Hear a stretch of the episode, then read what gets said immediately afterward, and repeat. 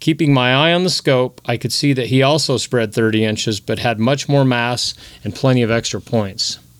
His main beams were long and nearly as high as his tall back forks. I was sure he was the buck I'd been after. I felt a tightening in my gut as I fought back the buck fever. If only he'd step out from behind the other buck.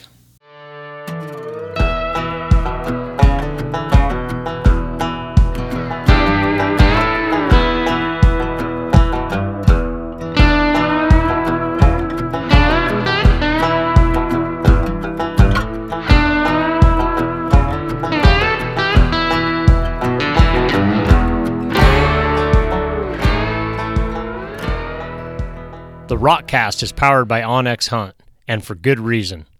OnX Hunt is the number one hunting GPS app in the industry. Stay tuned for a Rokcast promo code. Why you have to focus.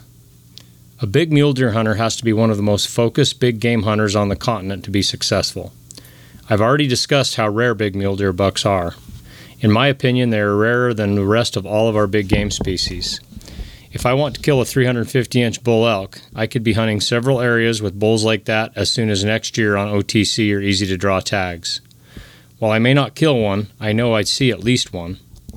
However, a 200 inch mule deer, to me, about the equivalent on the size scale as a 350 inch bull elk, would be much harder. I spend 60 days a year looking for big bucks and only see about one 200 inch or better buck every two or three years in units where I can get a tag. I don't waste much time scouting the premium units where so many of the big bucks we see in media are filmed, as I know I'll likely never get to hunt them. Because big mule deer are so rare, if you want to kill one, you have to focus almost exclusively on them. 20 years ago, I'd hunt bucks, bulls, and birds, and I'd fish for steelhead, which I love to do. At the end of each season, it seemed like I was doing fine on everything but big mule deer. I was always a day late and a dollar short. I enjoyed archery elk hunting and killed bulls almost every year, even in my early 20s. I love steelhead fishing, and while I'm no expert, if the fish were in the river, I did fairly well. Few hunts have the action of wing shooting pheasants, quail, and gray partridge, and I spent many days in their pursuit. Spring turkey hunting is the next best thing to calling in big bull elk, and I chased turkeys from northern to southern Idaho back in the day. Yet every year would close without me killing a big mule deer. Once I married my precious wife Jody in 2001, I had to get focused if I wanted to kill a big buck. Jody is about the least demanding and lowest maintenance woman I've ever met, but I loved her and I knew she was going to need more of my time if we wanted a great marriage. The time was going to have to come from somewhere. I tried to do it all the first few years. She was a doll and supported me as much as she could, even trailing along on adventures with me. I remember her falling down in a Salmon River riffle while we fished for steelhead together. When I heard the splash, I looked over and could see her belly sticking out of the water. She was five months pregnant. She also packed in with me on my summer deer scouting trips. Jody is a backpacker, but not a hunter. We truly enjoyed those trips together and are starting to do more now that our three kids are getting older. However, it was becoming clear that if I wanted to kill a big buck, something had to give. I first gave up elk hunting. That gave me back a week plus. As much as I love fishing for big trout and steelhead, I also relinquished that pursuit, save the trips we scheduled together with the kids. That gave me back many weekends and, of course, gave me precious family times that beat any 7 pound trout or 17 pound steelhead. I quit hunting birds too. The first year was tough, but come fall, I was able to hunt 30 days for mule deer, not all at once, of course, without wearing too much on Jody. I also noticed my energy level was better. It's easy to dream all winter about hunting giant bucks for 10 days straight, but in reality, you have only so much mental energy to put to the task.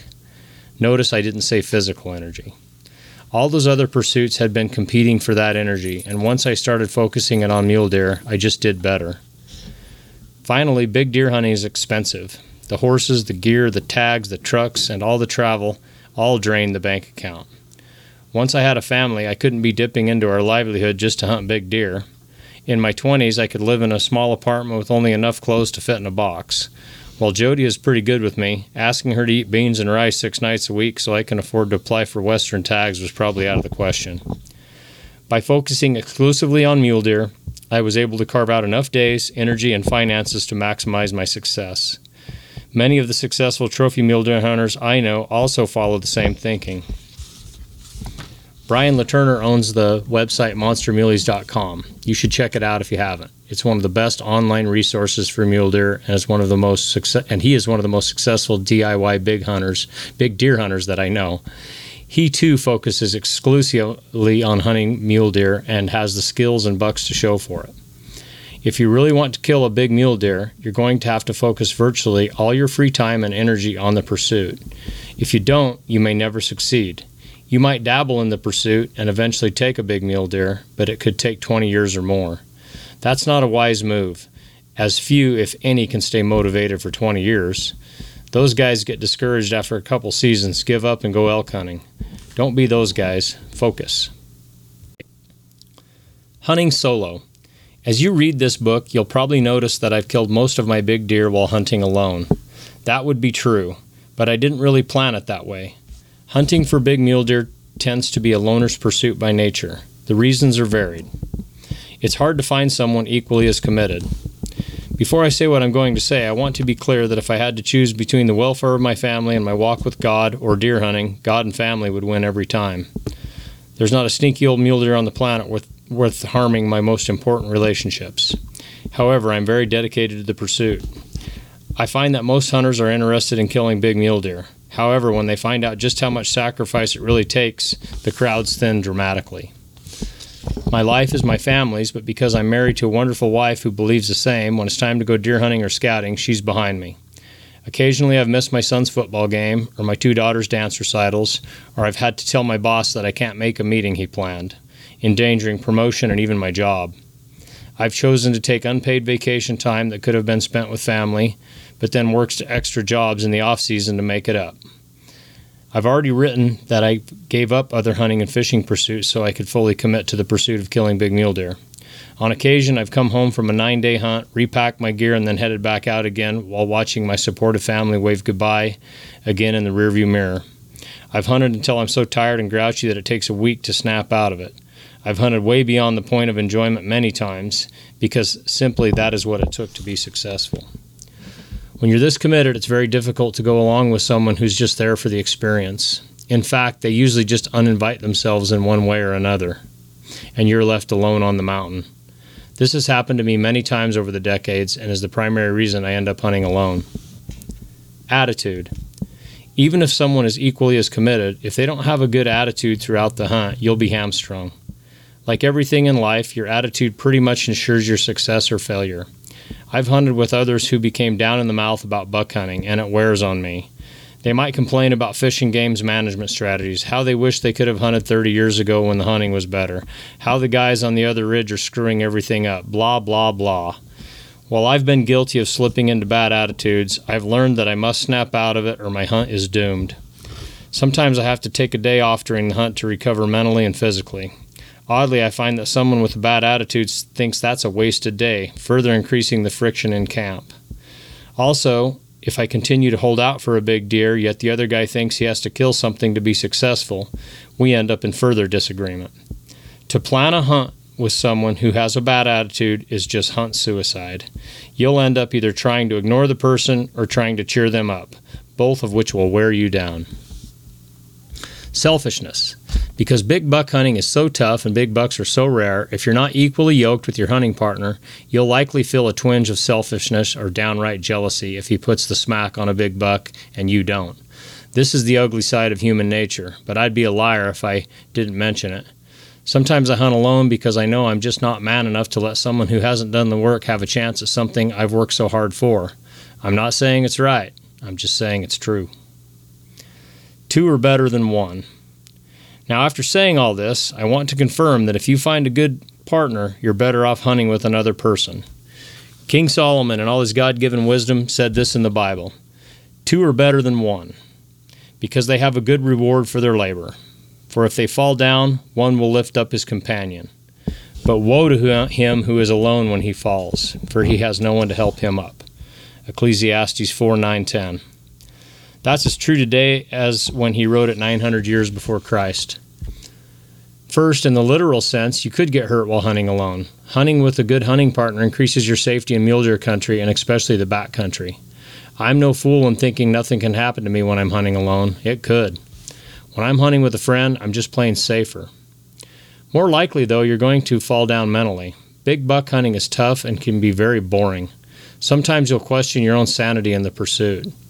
Having an equally yoked partner along will greatly increase your mental strength. I've hunted 13 days straight with a partner and was ready for more. Yet another time I hunted 14 days straight alone and was a basket case by the time I got back to the truck. You can't hunt effectively unless you're mentally in the game, and a good hunting partner really helps.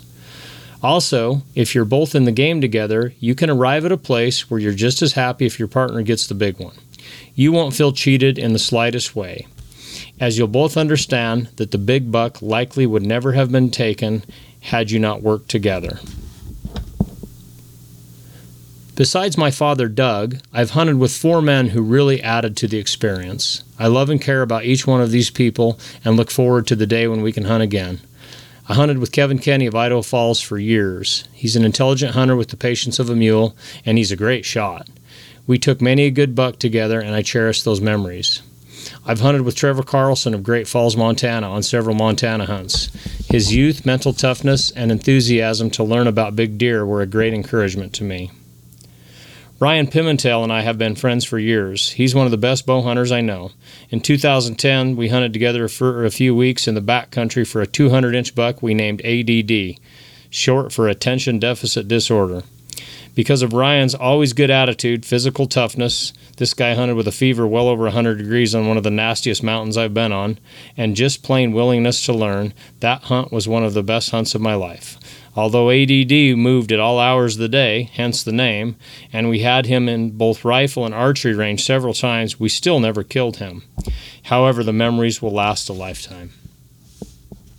Kurt Darner of Colorado had been a mentor to me since I was in my 20s. I know he's had his troubles, but Kurt's been nothing but good to me and my family. In 2000, I guided some hunters for Kurt's American Outfitters operation. We killed a great Colorado buck on that hunt. In 2004, Kurt and I made another Colorado hunt together. It was one of the most memorable hunts of my life.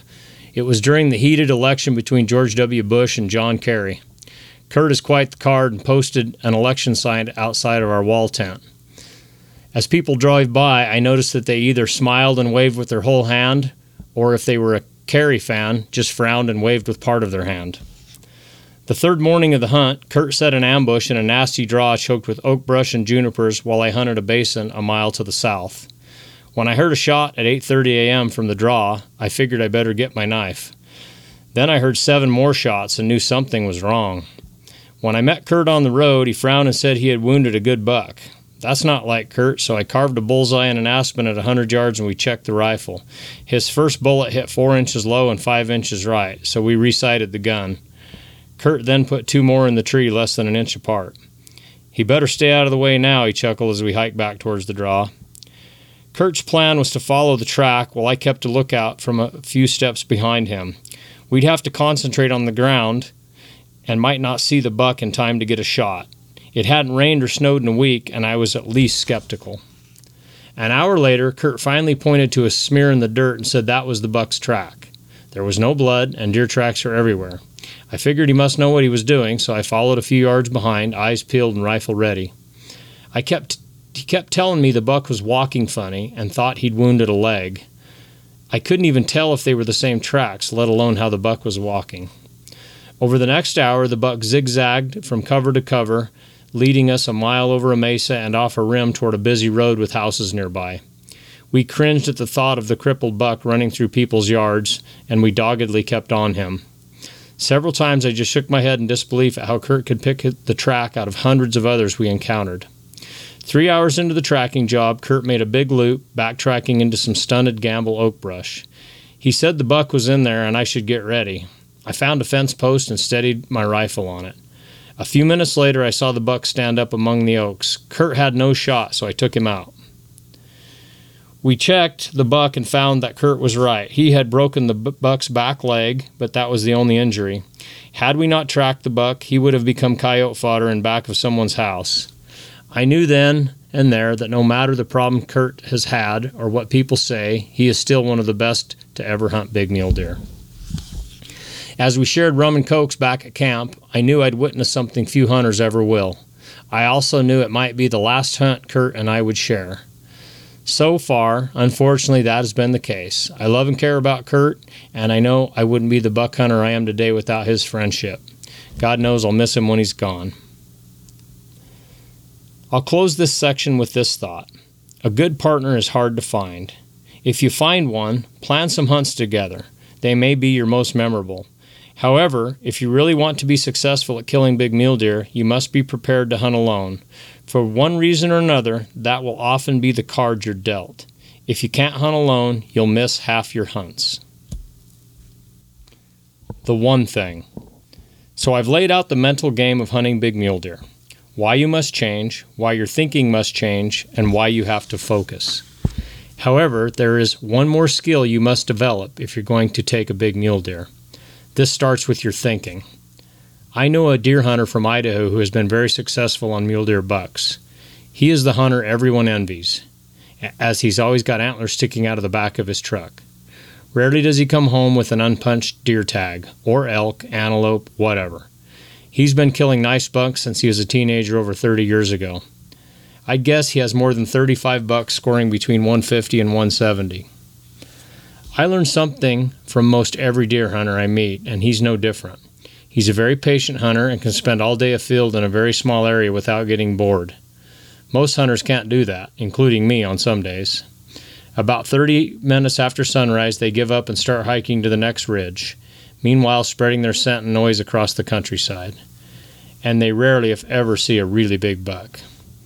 He's also an excellent shot and will hunt with any weapon. I think he's a better hunter than I am if you consider patience, personality. He's very calm, I'm very hyper, and ability to hunt all day. One day he stopped by my house to chat about big mule deer. He looked at all my biggest bucks and was perplexed at how lucky I've been. He didn't say this in a rude way, but wondered how we both could be hunting some of the same country, yet he'd taken bucks only up to about 170, where many of mine were between 170 and 230. There is only one thing I do differently than he does. Either by foolishness or just plain stubbornness, I developed the ability to pass up the nice bucks, and on some hunts, even the really good bucks. By doing so, I've still been on the mountain long after everyone is at the skinning pole. By developing this skill, I've had shots at my biggest bucks. This skill is determined by how you think. I think that if I plan, scout, hunt hard, and smart, and don't just define success by the kill, that I can find a bigger buck. I've had this point driven home many times over the decades. We're long due for a buck story, and the following should illustrate what I'm talking about. Wyoming non typical. When the fog thinned enough that I could see again, there were two bucks standing amongst the thick spruce. The 30 inch typical was still facing me at 80 yards, but behind him was a second deer.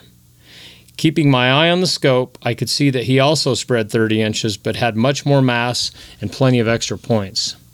His main beams were long and nearly as high as his tall back forks. I was sure he was the buck I'd been after. I felt a tightening in my gut as I fought back the buck fever. If only he'd step out from behind the other buck. This wasn't the first time I had seen the typical buck since I started hunting the non typical in early September. I'd spent nearly 16 days over the last month waiting for a chance at the giant. I'd had several, but he'd always given me the slip. I'd even seen the typical buck at least five other days, and each time I reluctantly passed him up for the remote chance at the bigger deer if I could find him. The typical was a beautiful buck with long sweeping main beams and back forks that laid out well, giving him his wide spread. He'd gross near 190, and on most hunts I'd be very happy with him. However, the non typical was much bigger deer and would easily break 220. Like all really big deer, he was smart as a fox, and I rarely, rarely could find him on the huge mountain he lived on. If the wind didn't change, I might finally have my chance at him. After a minute or two of staring through my scope, the bigger deer turned his head to the left, revealing even more extra points, but my shot was still blocked by the typical. I held steady, safety off, finger on the trigger. They were getting nervous. They knew my dark form shadowed in the timber might be danger. The non typical took a nervous step to his left, barely exposing his chest from behind the other buck. I don't remember pressuring the trigger, only the awesome sight of the two big deer in my scope as the rifle recoiled. The biggest buck staggered and then spun around, disappearing into the spruce. The typical craned his neck out toward me in surprise because he just had a bullet whiz just a few inches past his left shoulder. He quickly whirled and followed the other buck into the spruce and down the steep slope. The Speer bullet had done its job. I found the non typical buck on his back with his antlers buried deep in the snow a hundred yards down the mountain. I thanked the Lord for this life he'd just given me and sat down beside the animal. His crimson blood stained the snow. As I rolled him over, I felt my heart racing. His light colored antlers were heavy, his main points even. His Boone and Crockett typical frame carried nearly 20 inches of extras, and I was sure the 9x7 antlers would gross at least 220. As I beheld his spectacular antlers, my mind wandered back over the days I'd hunted him. While scouting, glassing, and tracking were all important skills in taking him, none of them superseded my ability to pass up the other buck. I'm often asked if there's a secret to killing a big mule deer. While a hunter must be skilled at glassing, tracking, still hunting, ambush hunting, and identifying likely buck country, none of these abilities will guarantee anyone a truly big deer. There's only one surefire way a guy can count on for a chance at a big buck the ability to pass up the smaller bucks. If a hunter can learn to pass up bucks that don't make the grade, I can virtually guarantee he'll eventually have a shot at a big buck. Almost sounds too simple, doesn't it? Yet I've seen more good tags go to waste, including my own, because hunters can't pass on those other smaller deer. The Rokcast is powered by OnX Hunt the number one hunting GPS app in the industry. Join the millions of hunters who trust onX to find more game, discover new access, and hunt smarter. Some of the key features of onX are the ability to combine critical land data with on the ground exploration to build your perfect map and find success. All your save markups sync automatically to all devices for use in the field or from home. onX includes nationwide public and private land boundaries. Hunt with confidence and find new opportunities using color coded public land maps, private parcel ownership information, and clearly marked boundaries. Mark locations crucial to your hunt with custom waypoints. Measure distances of your walk in, shot across canyon, or distance to the nearest access point with lines. View maps in 3D and choose satellite, topo, or hybrid base maps to have the best, easy to read visual for your hunt. Go as far from the grid as you want. No cell service required. Save detailed maps, layers, and markups for offline use. With live tracking and current location features, you'll make it out and back just like you planned. Don't risk getting turned around or lost. So if you're ready to make the jump to onX, use the code ROKCAST at checkout and save yourself 20%. The physical. As mule deer hunting has become tougher, in many areas, many hunters have figured out that the beer belly and bacon cheeseburgers don't mix with hardcore buck hunting. An entire subculture of physically fit hunters has emerged in the last decade. Good for us, I say. The antis often paint us out to be Bubba, 80 pounds overweight, not capable of doing anything more physical than riding an ATV. Well, I guess they could be right about some hunters, but less so now than in the recent past. Many hunters are training six days a week, running marathons, and even entering competitions geared towards hunters. Hunters, including Cameron Hanes, Aron Snyder, and David Long, take fitness for hunting to the max, and their hunting success mirrors their physical fitness. If you want to be inspired physically, follow these guys on social media. Skipping a workout will make you feel as guilty as sleeping in on opening morning. I haven't mentioned it yet, but I've made my primary living as a personal trainer for over 23 years. Physical fitness ranks high in my life and in the field. I currently manage a large staff of personal trainers serving thousands of clients per year. To my knowledge, we operate the largest training program in Idaho. The club I work at has 1,500 to 2,000 member visits a day.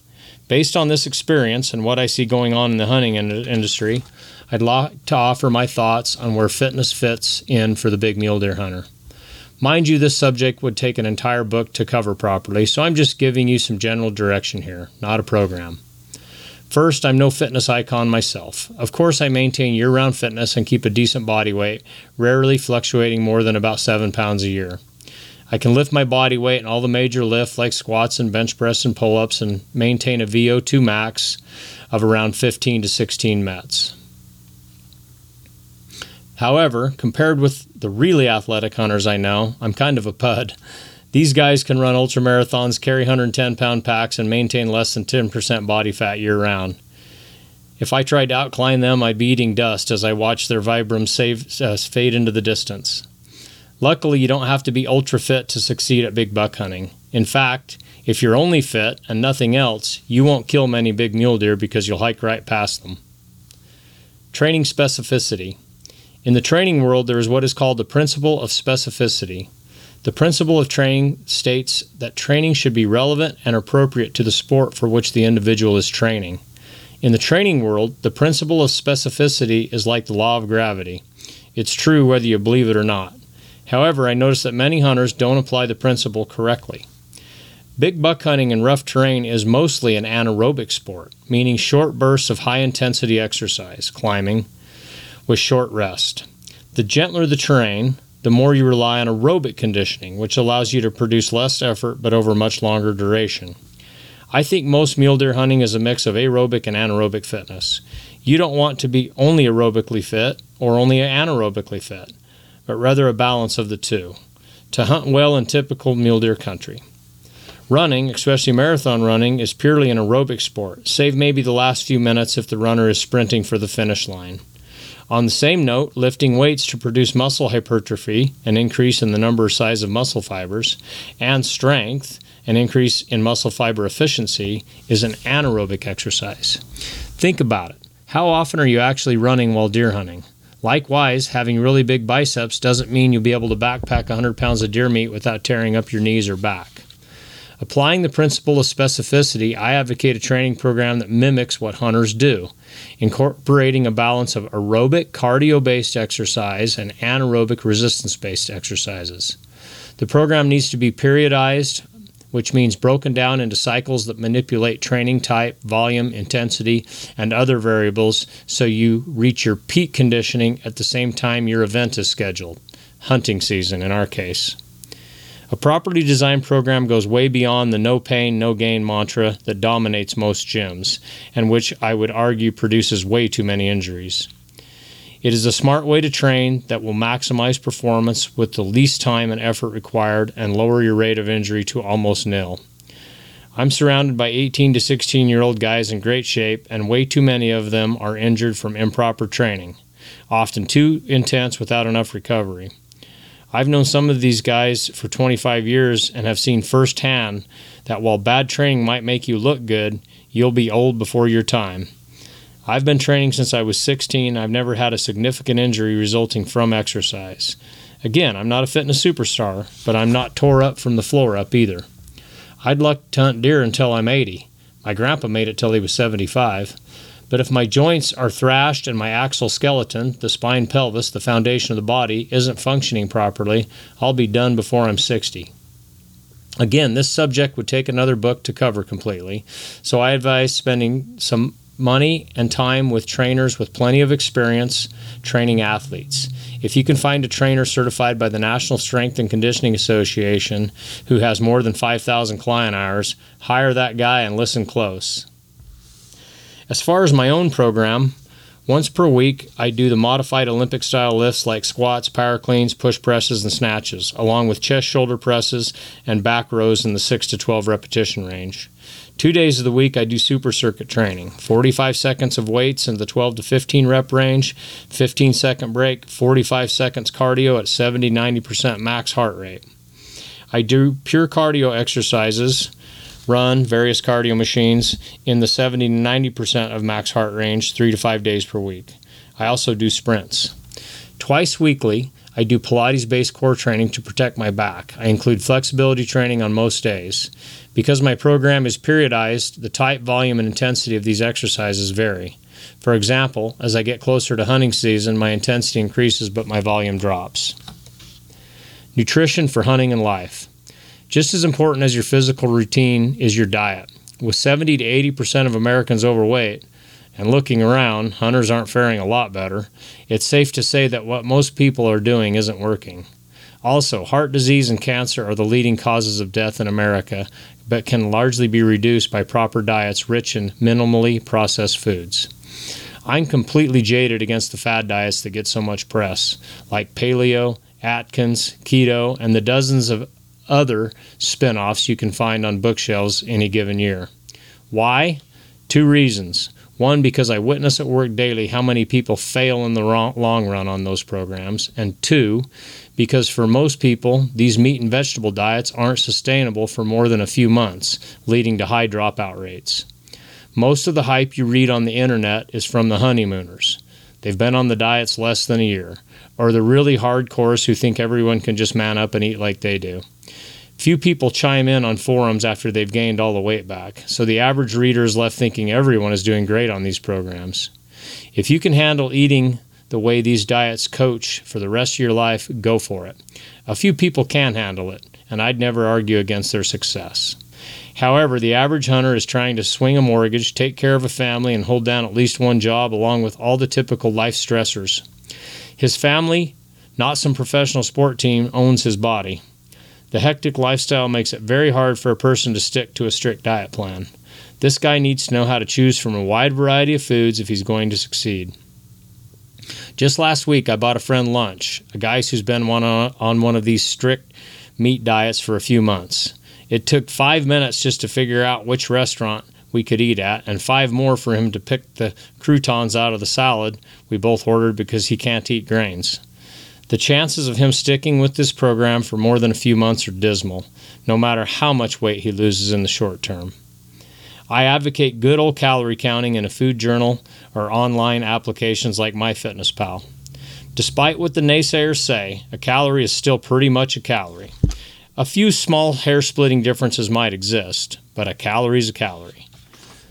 People who dispute this are left with eating a relatively small number of foods and have very little variety in their menus, leading to high dropout rates. By learning about how much you're really eating, if you're overweight, it's way more than you think, then learning to make better choices from a wide variety of food, not just a list of 20 foods like the diets throw at you, only then can you be successful in the long run. In the game of weight loss and weight maintenance, it does no good to lose 25 pounds and then gain it back. The tortoise wins the race. The hare makes the headlines with the 50 pound loss, but is soon gaining it back along with the shame and poor self attitude the failure brings with it. Soon he's back to the junk because that is all he understands after wasting six months, something virtually nobody can do long term. Choose a diet that is primarily made up of whole, minimally processed foods from lean proteins, including dairy, whole grains, notice I said whole, fruits and vegetables, mostly healthy fats, and about 0.5 to 0.75 ounces of water per pound of body weight per day. Limit unhealthy choices, foods high in sugar and fat, to 10% or less of your daily calories. None of this is earth shattering or exciting and why and is why it doesn't sell many books, but it works in the long run. Like the exercise, this too could take another book to cover properly. In the end, you have to be fit enough to hunt without getting too sore or fatigued or plain old hurt during your hunt. You, you need to simply apply year round discipline to staying in a routine that works for you. Don't be the guy who starts working out 30 days before the hunt, going full bore, then quitting once the hunt is over. It's better to work out three times per week year round than try to make it all up a few weeks before the hunt. If you can stay in decent shape year round and then train five to six days per week starting 90 days before the season, you'll do way better on the mountain and get the most out of your hunt, and you'll minimize injuries. Year round fitness feels great, and you'll likely live a lot longer, which means way more big bucks on the game pole.